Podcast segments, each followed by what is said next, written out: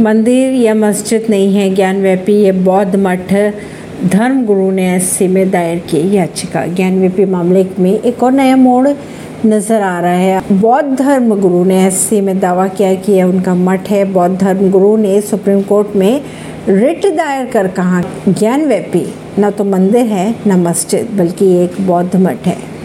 वाराणसी की ज्ञानव्यापी मस्जिद मामले में आज इलाहाबाद हाई कोर्ट में एक बड़ा फैसला सुनाते हुए एसआई के सर्वे की इजाज़त दे दी।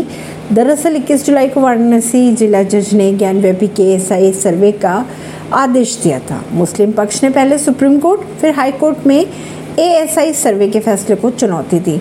अब हाई कोर्ट ने इसे खारिज कर दिया।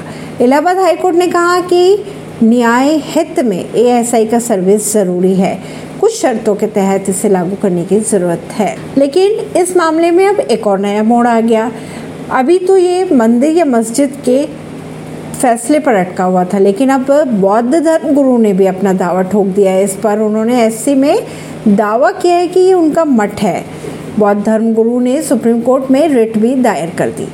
परवीन सिंह, नई दिल्ली से।